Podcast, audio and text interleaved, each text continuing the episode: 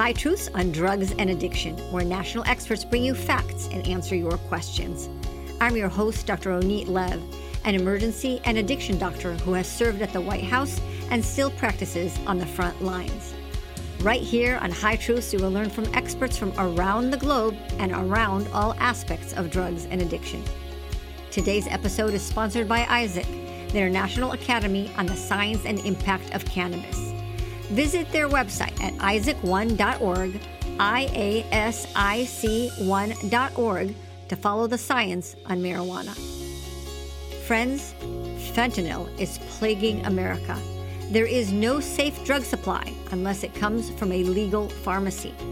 If you are around anyone who may be using drugs, you should carry naloxone, the opioid reversal agent. Carrying naloxone for drugs is like carrying an EpiPen for allergies. Come visit me on hightruths.com to learn more about the show, submit a question, or download a free prescription for naloxone.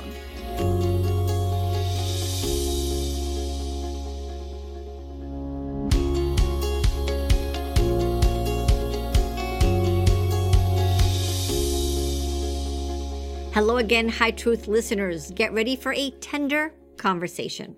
I'm your host, Dr. Ronit Lev. Tender as in bud tender. What does it take to be a bud tender? Probably, as in any sales job, communication skills are the most important. But what if you wanted training? I looked it up. You can get a Masters of Cannabis certificate for only $2.99. Deal expires in 10 hours, 11 minutes, and 9 seconds from, you guessed it, the Cannabis Training University. You can get it all done in seven days. My medical training, to compare, cost me more than $2.99. Took me four years of college, four years of medical school, and four years of residency. After 12 years, I had to take oral boards and written boards. And then every year, I have to take a minimum 20 hours of continuing medical education. And every 10 years, I have to retake my board exam. That's a lot. Even lawyers don't have to take the bar again every 10 years. At 50 years old, I remember taking my emergency medicine boards for the fourth time. And after the exam, I went parked my car near a grocery store and cried for like an hour. I cried not because I thought I failed, I passed. I cried because I knew that in the future, in 10 years from now, when I was 60 years old, I would have to go through that ordeal again memorizing a bunch of crap I knew I didn't need to know, taking time away from my family, my friends, and whatever years left I had of my life to study. The public can choose to trust a bud tender who has a 299 master's certificate, or you can trust doctors like me and my colleagues at AISAC, the International Academy on the Science and Impact of Cannabis. The doctors and scientists at Isaac have many years of experience in clinical practice, science, research, and pharmacology. This brain trust has published books and scientific publications on cannabis. I don't think the bud tenders are qualified to check your prescription medications for drug interactions with THC or CBD or ask you if you are immunocompromised and should avoid smoking cannabis known to have fungal contaminants. I doubt they ask about mental health or warn about psychosis and suicide. I don't think the Masters in Cannabis certificate includes education from the American Heart Association about the risk of the heart attacks or strokes, or information from the American Lung Association on the risk of smoking or vaping anything into your lungs. What about risk for testicular cancer or epigenetic weed whacking that THC does to sperm? Is there warning about not procreating while using weed. It is impossible to include all the risks of cannabis in one podcast. Even I have a hard time keeping up with the growing body of medical literature on the harms of THC. And with that, let's hear our question of the day.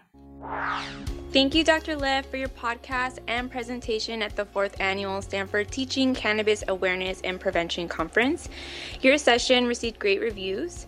My name is Natalie Andrade, and I work for the Tobacco Use Prevention Education Program at Santa Clara County Office of Education. I work with youth who um, use substances such as tobacco and cannabis. Um, my question is whether marijuana grown in the backyard is safer than in a store because it is considered more natural. Thank you. Thank you, Natalie, and for the great job that you did as moderator at the Stanford fourth annual Teaching Cannabis Awareness and Prevention Conference. You moderated my session and uh, did polling questions and handled that and prepped me in a really great way. So thank you so much. To answer your question, I have Anne Hassel. Anne Hassel is a reformed bud tender turned prevention advocate. She was a true marijuana believer, leaving her job as a physical therapist to enter the green rush in a Massachusetts medical marijuana dispensary. Then she developed heavy metal poisoning, cannabis use disorder, and even cannabis induced psychosis. She now is reformed and joins the prevention movement to educate others on the harms of high THC content and contaminants. Anne has testified before national and state authorities and politicians. She appears in the film Smokescreen and Dr. Kevin Sabet's book, Smokescreen What the Marijuana Industry Doesn't Want You to Know. To learn more about Anne Hassel, check out the High Truth show notes. Anne Hassel, welcome to High Truths. Thank you, Dr. Liv, for having me on. I'm I'm so excited for this conversation. I want to take our you know time together to go through your life in a way to analyze um, the issue of marijuana because I think that you're a, a living example of that.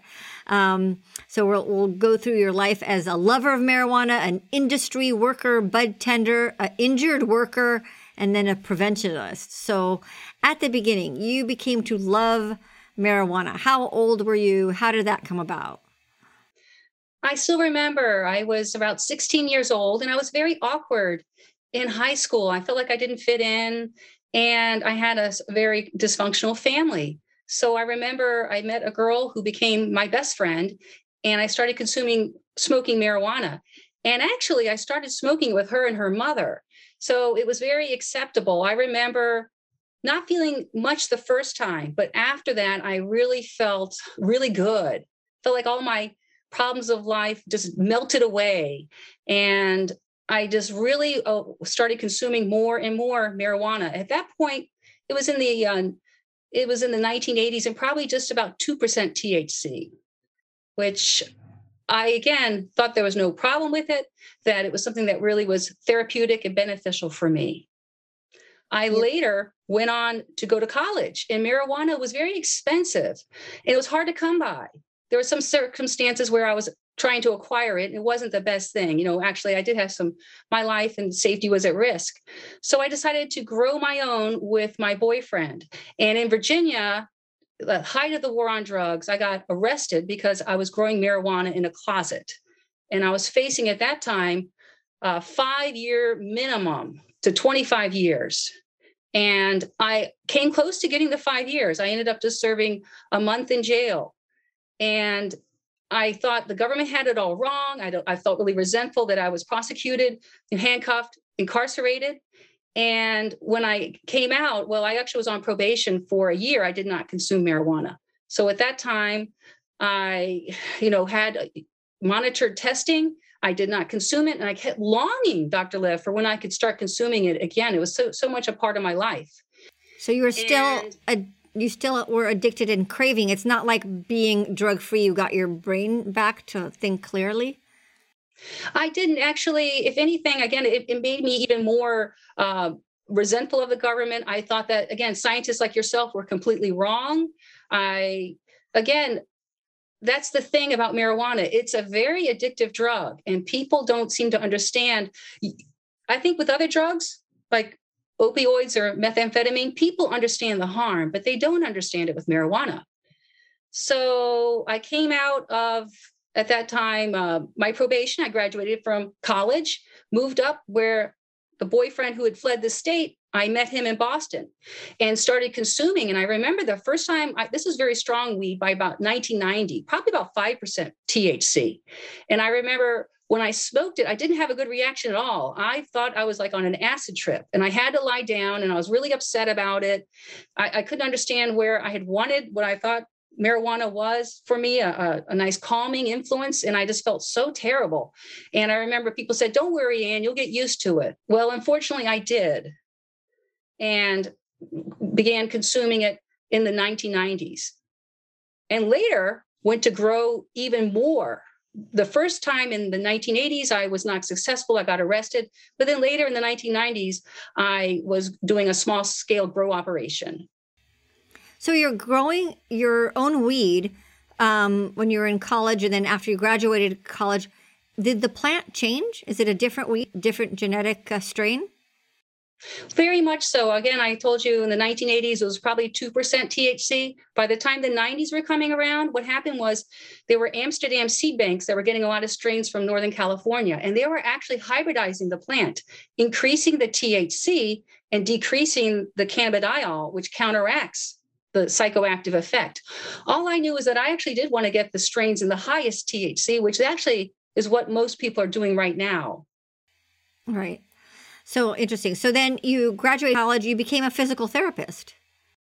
Yes, I did become a physical therapist. I left like the whole thing of growing marijuana, but I still did use it from time to time. But it was my dream job. I thought I was such an expert at it. I, again, was so familiar with the growing process. I'd done multiple grows, I've done hydroponic, outdoor, uh, different grows, and it was my dream to be in the industry. Again, I think part of me was so stigmatized by my arrest and incarceration that I thought that I was vindicated when in uh, 2012, medical marijuana was legalized in Massachusetts. And I had to wait until 2015 until uh, a dispensary was opening near me. And I applied for that job in 2015. What was the job? I was a registered marijuana dispensary agent, otherwise known as a bud tender. And I'm the person at the counter who would recommend strains for people. Uh, again, I actually had been a physical therapist. So I thought this is perfect. I'm a physical therapist. I've seen how certain medications don't work for people. I thought marijuana worked for me. And I thought this is great. I can actually use the medical knowledge I have to go into this industry to improve, uh, you know, the health, health, and uh, decrease the pain of for people. So physical therapy is, you know, natural healing. You thought, you know, marijuana, a plant, is natural healing, um, and you you left, uh, you know, a nice profession, physical therapy, to do this. Um, did it pay? I mean, did you as much money? Uh, well, everyone, especially my mother, they were not happy with this. They thought I, what are you doing, Anne? You're, I was earning like, you know, $50 an hour, willing to go down to 15. I saw it as being on the ground floor to something great where I was going to do very well. I was looking forward to uh, being on the ground floor. And if I wasn't going to be going through whatever corporation, I wanted to be a cannabis physical therapist. I was really thinking about that for a while. Um, were you so offered like share in this new company, or were you were just a hired tender? Just a hired hand. Uh, in a way, it, was not what I expected. Let's just say that for now. Um, but I just was excited to take the pay cut and to work 12 to 16 hour days on my feet. And when I was at the bud tender counter and the day we opened, because I helped open the store, people would come in with tears in their eyes. And I thought, oh, like I, I felt like it was almost a, a religious experience. This is my calling. I'm really good at this, and this is where I what I need to do in life. And I really didn't feel that uh, with other things I was involved in. It's interesting you bring the religious analogy because I feel that some people who have an addiction or love weed, it's their religion. You know, it'd be like saying, you know, you know, not believing in God or, you know, or paganism, you know, they believe in marijuana. Were you were you that person?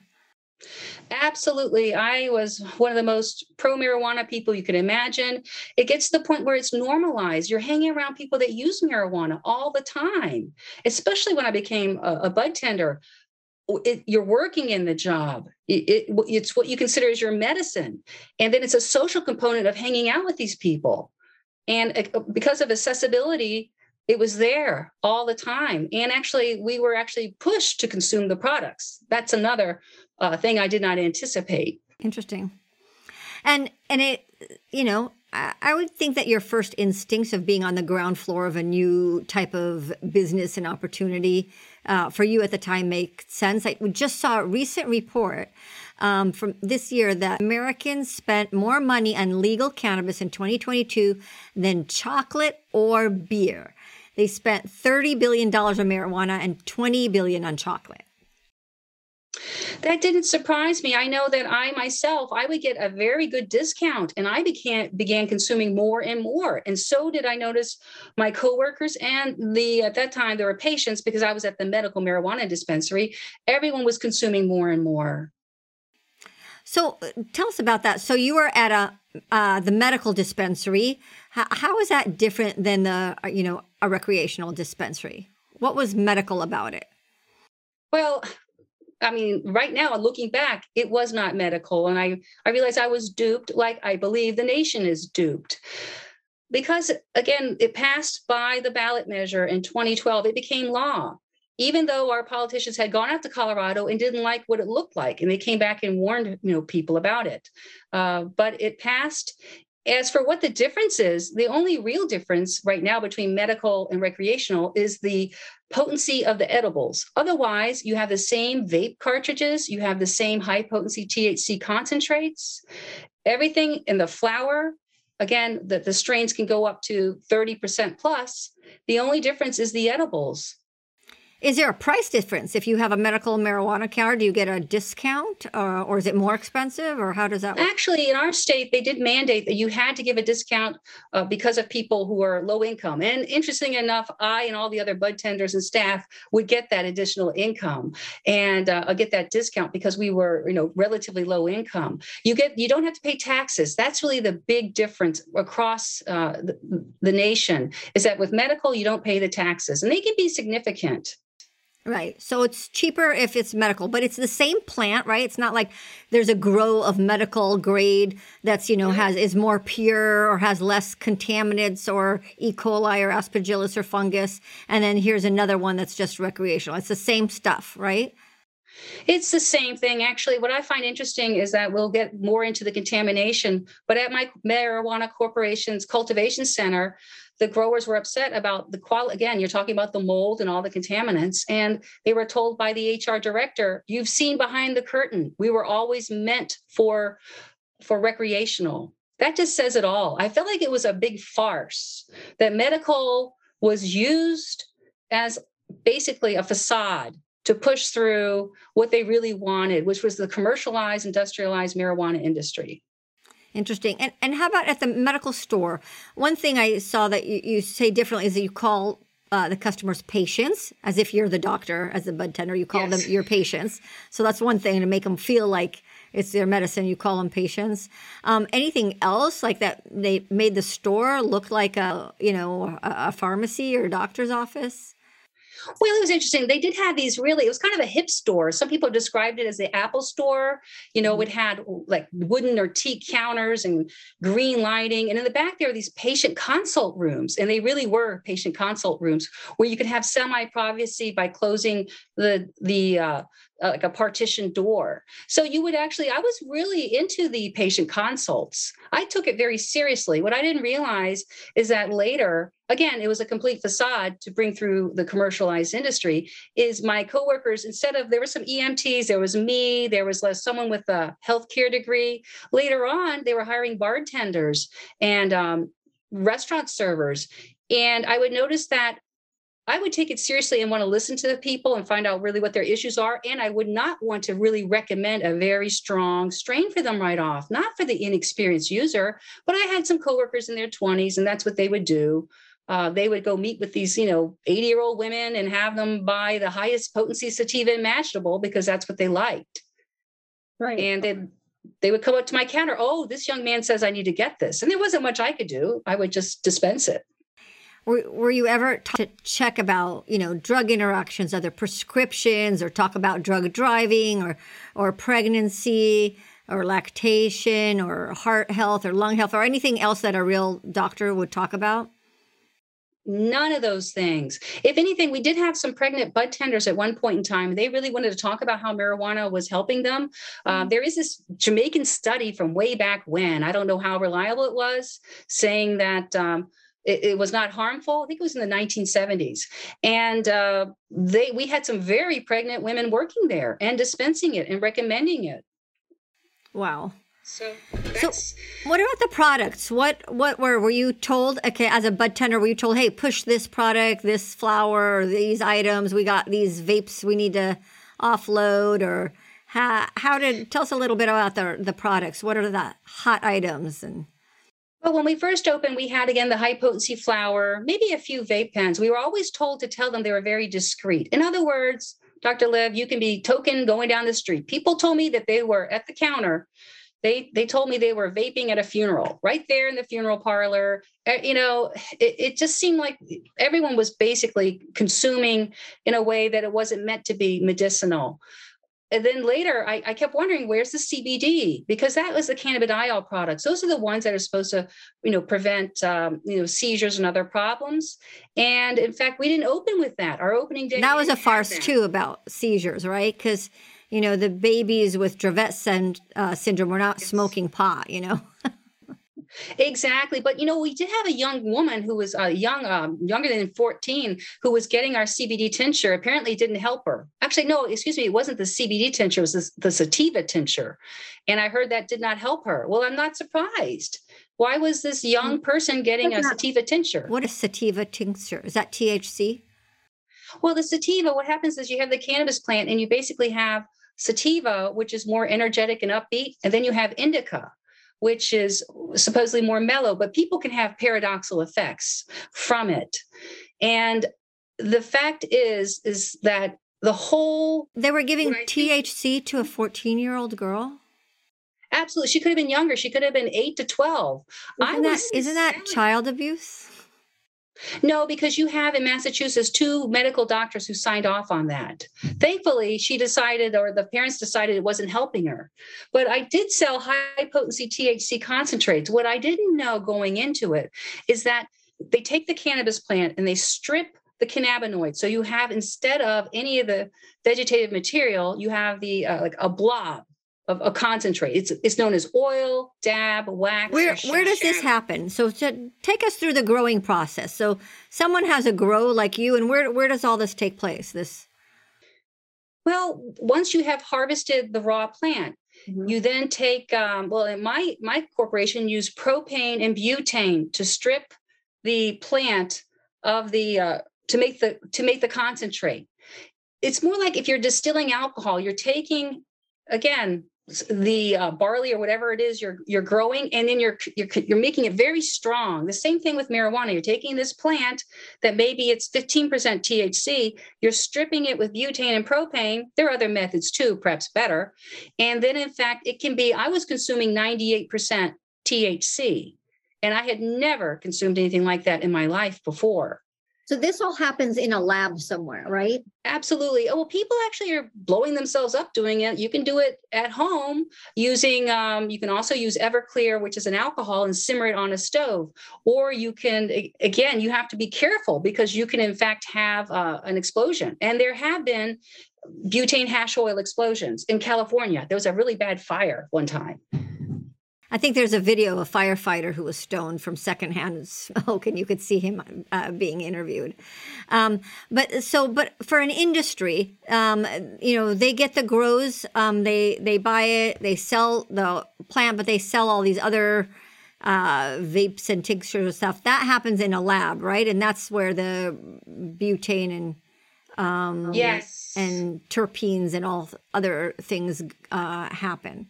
Well, um, if anything, I did. Uh, you get a higher price margin with the products if you make the concentrate and sell the concentrate because you then infuse edibles with it, lotions with it. Everything can be infused with the concentrate. You can have a high end product cost, a lot higher than if you just got the raw flower. Some people would want to make their own, you know, concentrates, but by and large, the industry is making more money by making the concentrate. And also, they get away with having moldy marijuana. Out in uh, Oregon, I read an article blasting mold into green gold.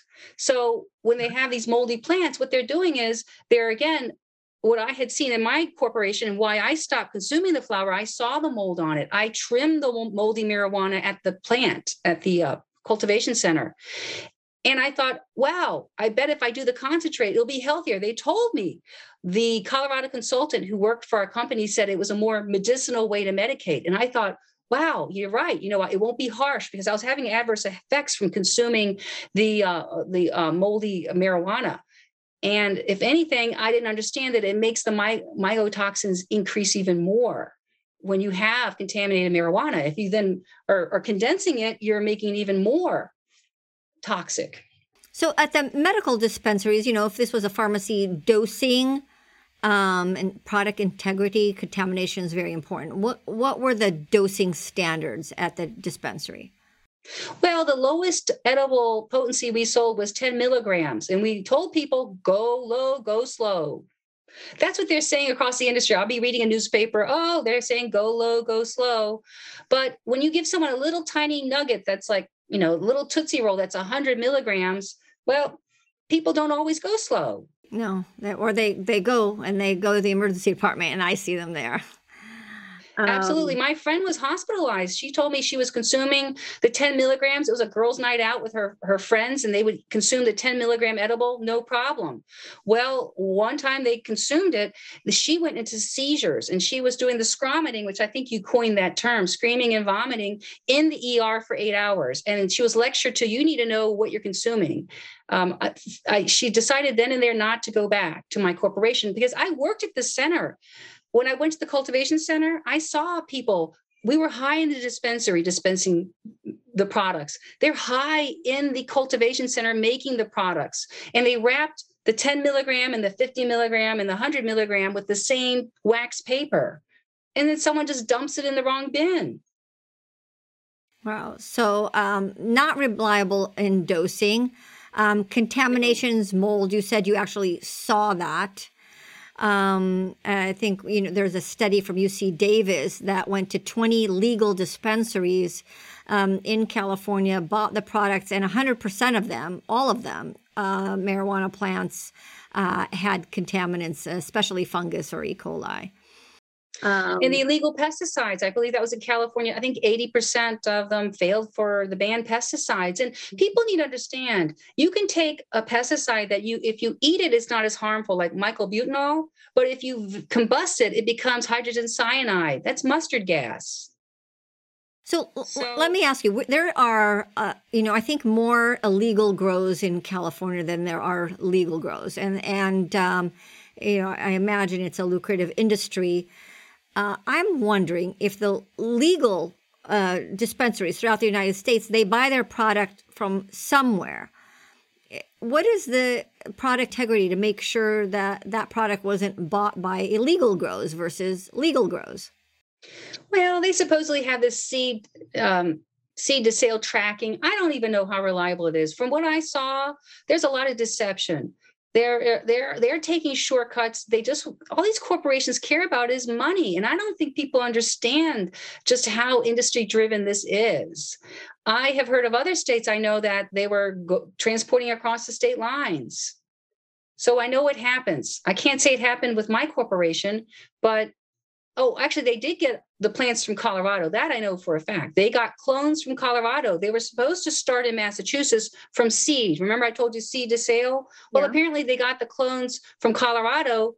When they when they came in, they had that uh, horrible mold problem, and that's what caused the big mold issue. So they'll take shortcuts. Who's looking over their shoulder? They're policing themselves. How do yeah, and that's the problem. the policing themselves, even at the highest government level. I could say in California, there's a, a Bureau of Cannabis Control, but they make sure that uh, there'll never be, you know, uh, real doctors or scientists or people who don't have a conflict of interest on those committees at the highest level. So, so it's really policing yourself. Um, but what if you are a concerned consumer and you know you want to you know try marijuana and you care about the environment um, and you, don't want you know cyanide uh, in your pot. Is there you know the whole concept that you say seed to sale is very appealing? How do is there a way to make sure?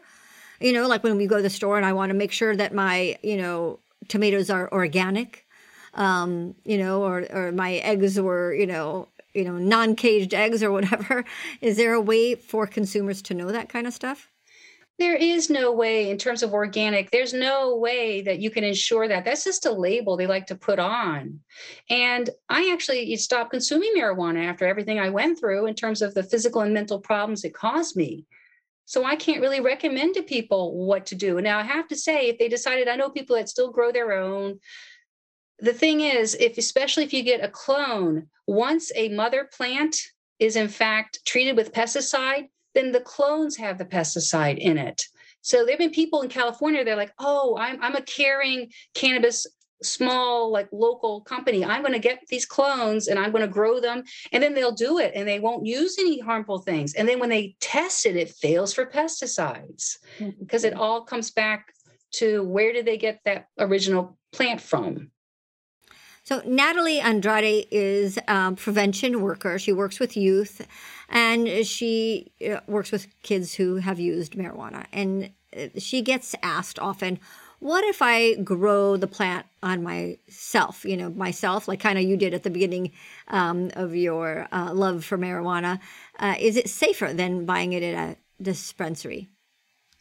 I think it probably would be safer, but I'm coming from the angle, and it took a long time for me to get there, Dr. Lev, because I really wanted I thought that the first problem was the corporate marijuana. And then I figured out, you know, it was the high THC was a problem. Then I realized that THC itself is something that is fraught again with health hazards to consume.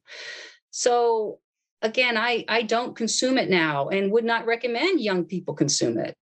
After right. what I know uh, about the thing is, I stopped consuming it because I was alerting the state. And when I stopped consuming it, I later read the scientific literature about it. And that was i didn't believe it. I i believed that all that was was fake government propaganda uh, about the the you know the addiction. I thought it wasn't addicting at all. Right. and i didn't think it was harmful. And then i know in california they say that uh, cannabis is a carcinogen in terms of smoking. They've admitted that. So why don't people need to understand that even if you grow your own plant and you're still smoking it it's carcinogenic?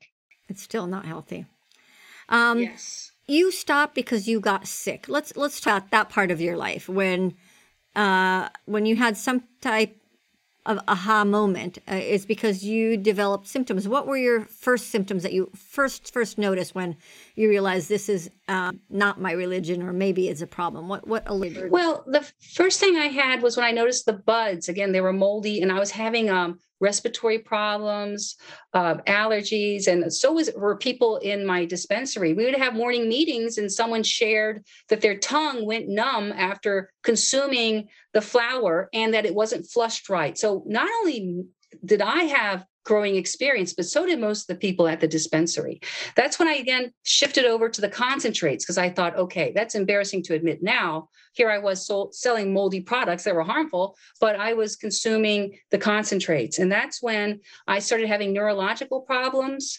Uh, I started to have abdominal bloating. I developed a severe cannabis use disorder that I, at that time, didn't know I had a cannabis dis- uh, use disorder and also developed psychosis I started to, to I would take the uh, the butane torch and the dab rig and do it. That's kind of the hardcore way to do it, not just a vape pen, but to get the huge effect, you do a, a dab.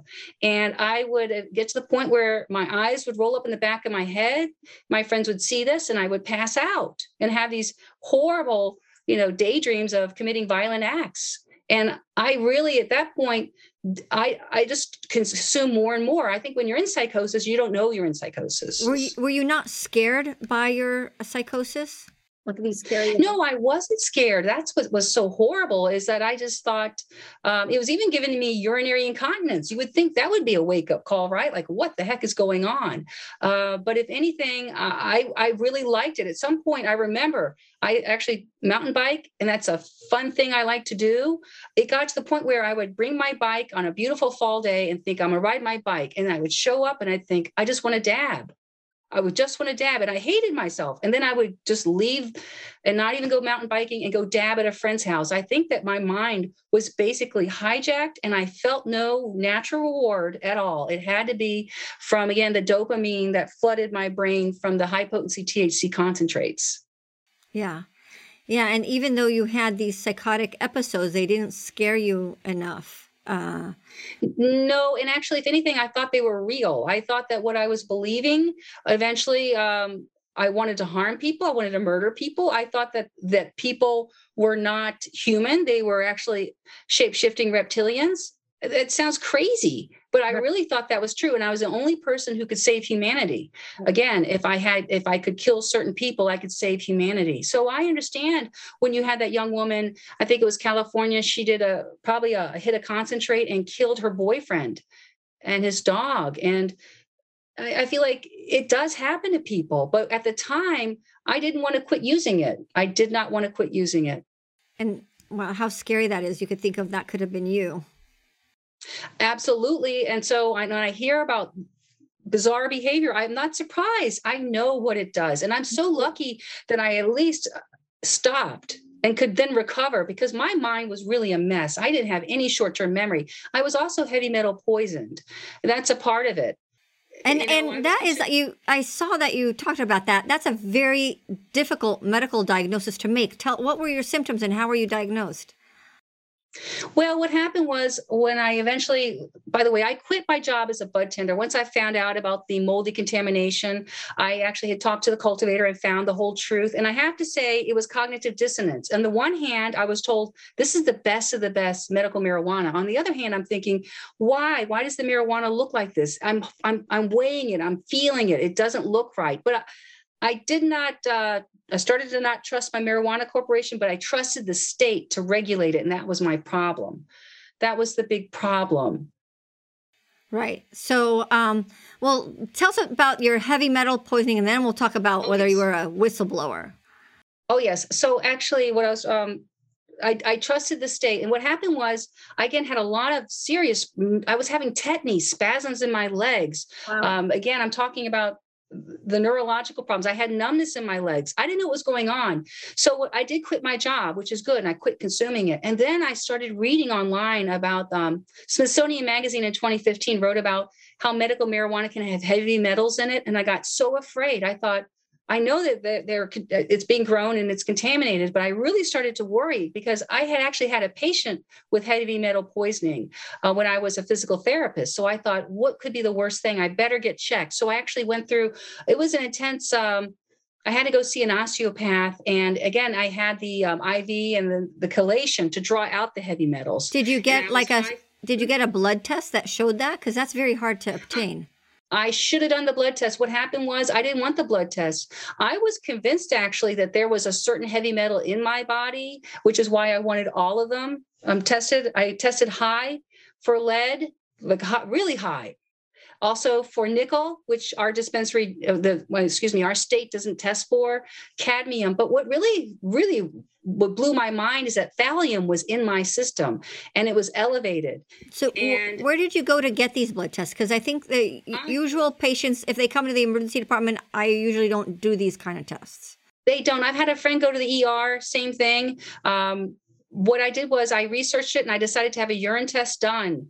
And it was a I drove two and a half hours to Maine and had an IV and I was peeing like for two hours in the office with the IV. And then they gave me my urine container and said, keep peeing two hours more going home.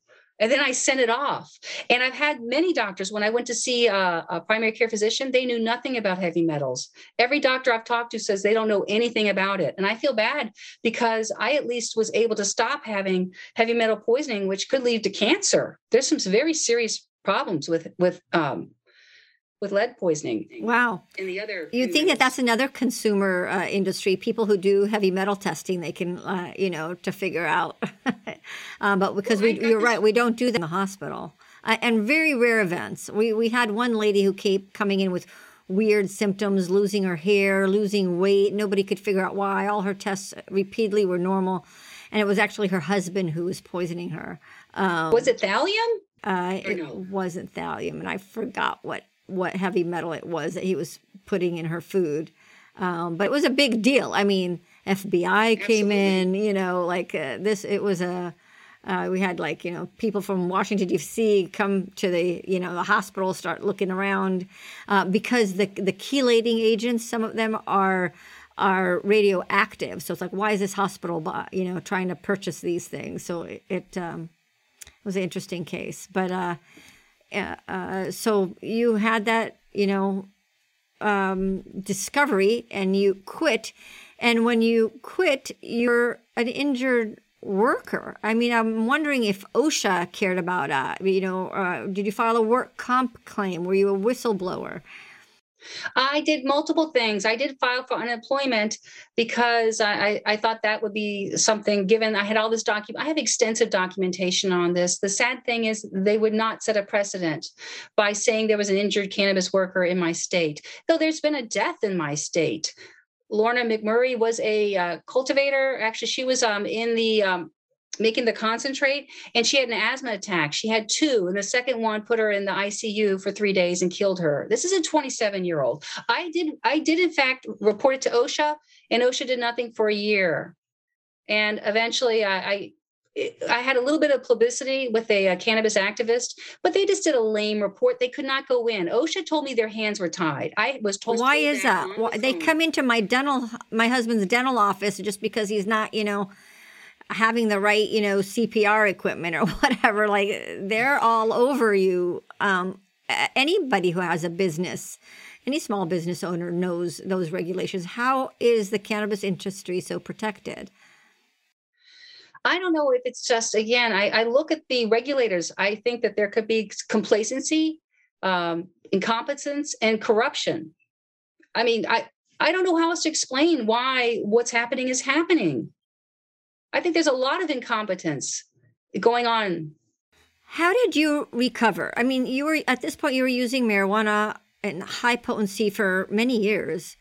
Um, quitting is not easy. How how did you manage? Did, and you you mentioned like even when you were in jail, you had cravings from it. Now at this point, with even higher potency, how did how did you quit? And did you have cravings, or did you replace that with something else, or how did you do that? Well, when I again, I, I, when I discovered the contamination, I did quit for some time. And what happened was I was striving, and I have documentation. I have I've documented um, letters I sent to the federal government, to the state government. And my first relapse was when I call, I decided to call the DEA. And I thought I got to report the contamination. And I called the DEA, and it really took a lot for me to do that. Because again, I had been arrested for marijuana. I still at that point I didn't want to, you know, be someone, you know, stopping people from having marijuana. But when I called the DEA about three months after I quit the dispensary and had not used marijuana, they did not care at all. They didn't even want to. I said, Don't you want my name? They're like, No. And that caused me to have my first relapse. But when I did, in fact, consume just flower, I swore off the concentrates. I had a bad effect. I would just feel that weird tingling in my legs and I would get paranoid and um, I would pass out. I, like I would take the lowest dose imaginable, Dr. Lev. I'm talking a small amount and pass out for hours. And my friends were like, well, what's up with that?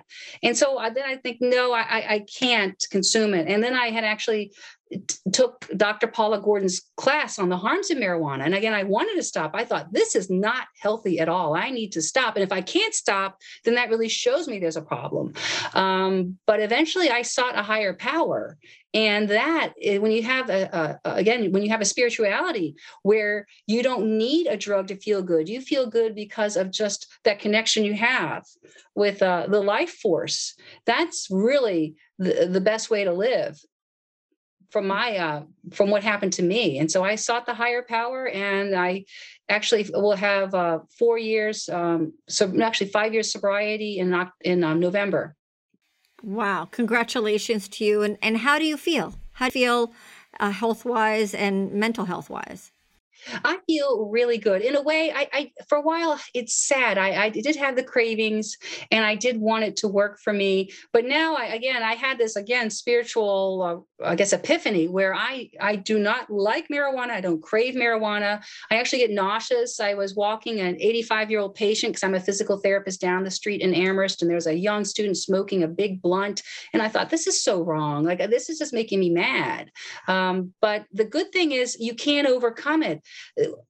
I'm the person where, again, to this day, people still wonder, well, why are you doing this? What was, why don't you just go back to it? But you just can't go back to something that was that harmful for my mind.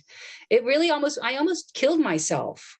Yeah. And that actually, people have, and I've read about sometimes the suicides happen after you stop consuming it because I know that point where you feel like you'll never feel any joy again. Right. Or guilty or, whatever hole you had in your heart that you were filling with drugs is now raw and open, not covered up. So that in that you know that's when the depression actually uh, emerges.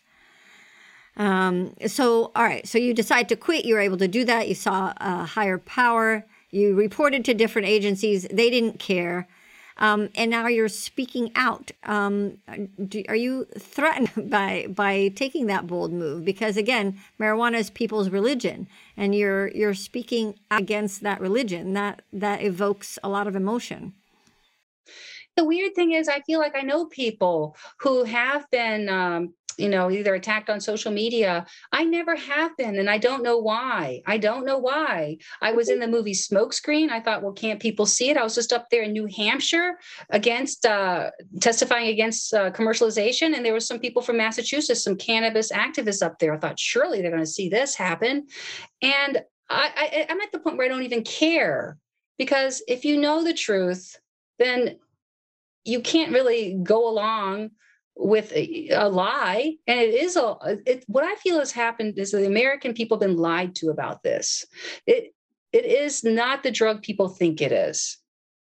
What a and and people think yeah you're, you're absolutely right. People think when you talk about medicine i've had you know even the rabbis say well it's medicine. Don't you recommend medicine? It's like but it's not medicine. You were duped uh, um, by that. There are standards that we have um, for any other medicine in the world ex- except for this, you know, um, product, and that we're not I think keeping. It, I think Keith Stroup said it really well. I didn't know this again because I was I bought the drug propaganda, which was not only just marijuana, but that was the gateway to against psychedelics, thinking, oh, the government has it wrong. And it's really these drugs can cause us to have that connection uh, with, you know, the universe. And there's a big uh, conspiracy to stop people from having this knowledge. And eh, that's unfortunately what I'm seeing now. I think that right now it, we're at a dangerous time where people I, I, can't even believe we're talking about again but the potential to have like psychedelic dispensaries.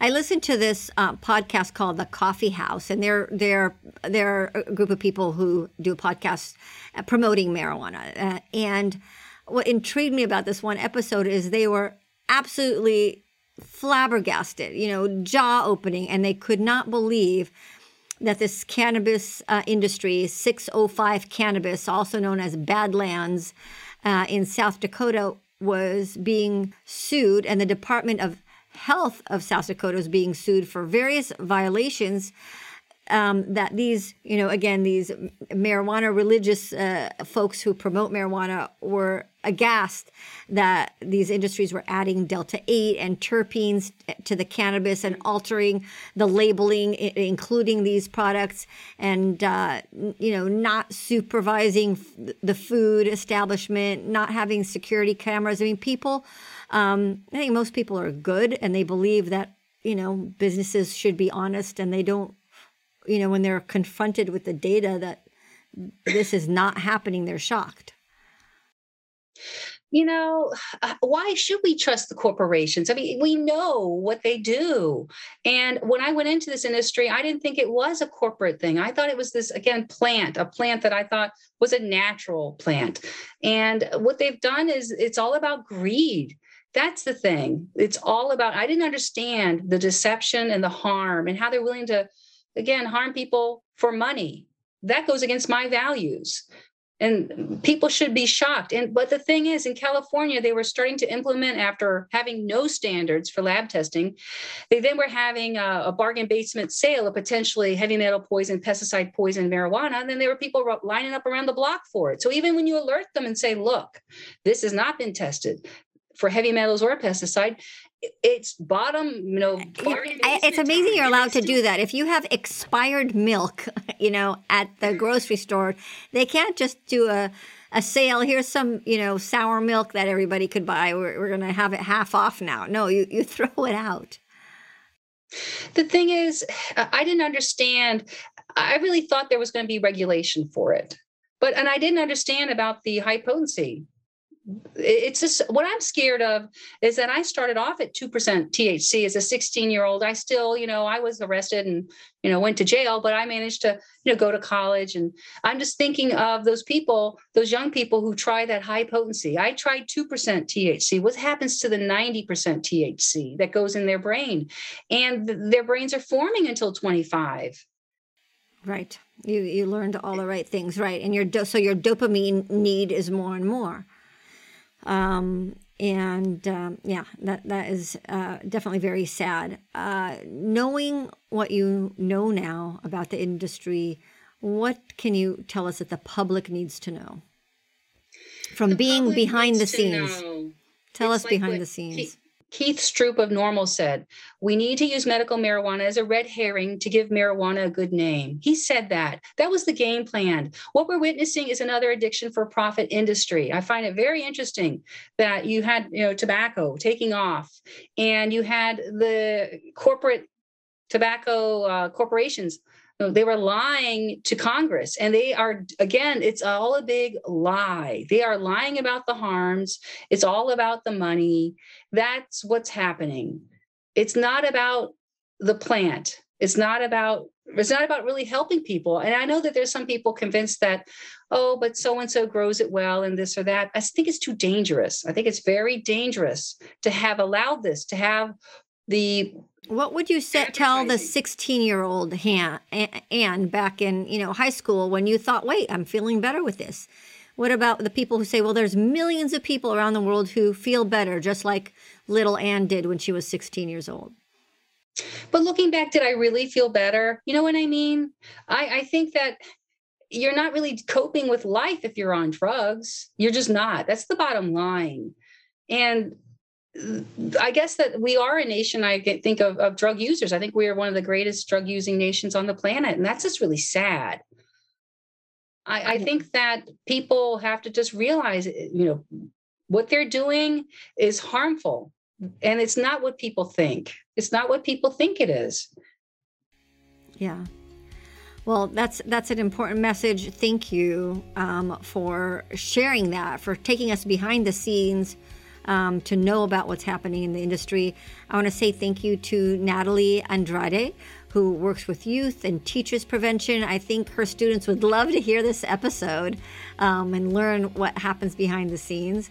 And uh, thank you, Anne Hassel, for your bravery, your speaking up, your fascinating story. And I wish you the best of health, uh, physical health, uh, emotional health, um, you know, continued success with your recovery. Um, your message is so important um, and, and what we need to hear. Well, thank you for having me. And I think the greatest thing I've learned is not, I won't witness perhaps the effect I have, but just putting it out there is going to produce an effect. Thank you for listening to High Truths on Drugs and Addiction, where national experts bring you facts and answer your questions. This week's episode would not be possible without the generous support of our sponsor. A sincere and warm thank you to IASIC, the International Academy on the Science and Impact of Cannabis, doctors educating on the harms of marijuana. Visit iasic1.org, that's I A S I C 1.org, to view their library that translates medical journals for public understanding, listen to their speaker series, and follow the science on marijuana. High Truth producer is Dave Rivas from Davy Boy Productions. I am your host, Dr. Ronit Lev. We hope we brought your day a little bit more high truths.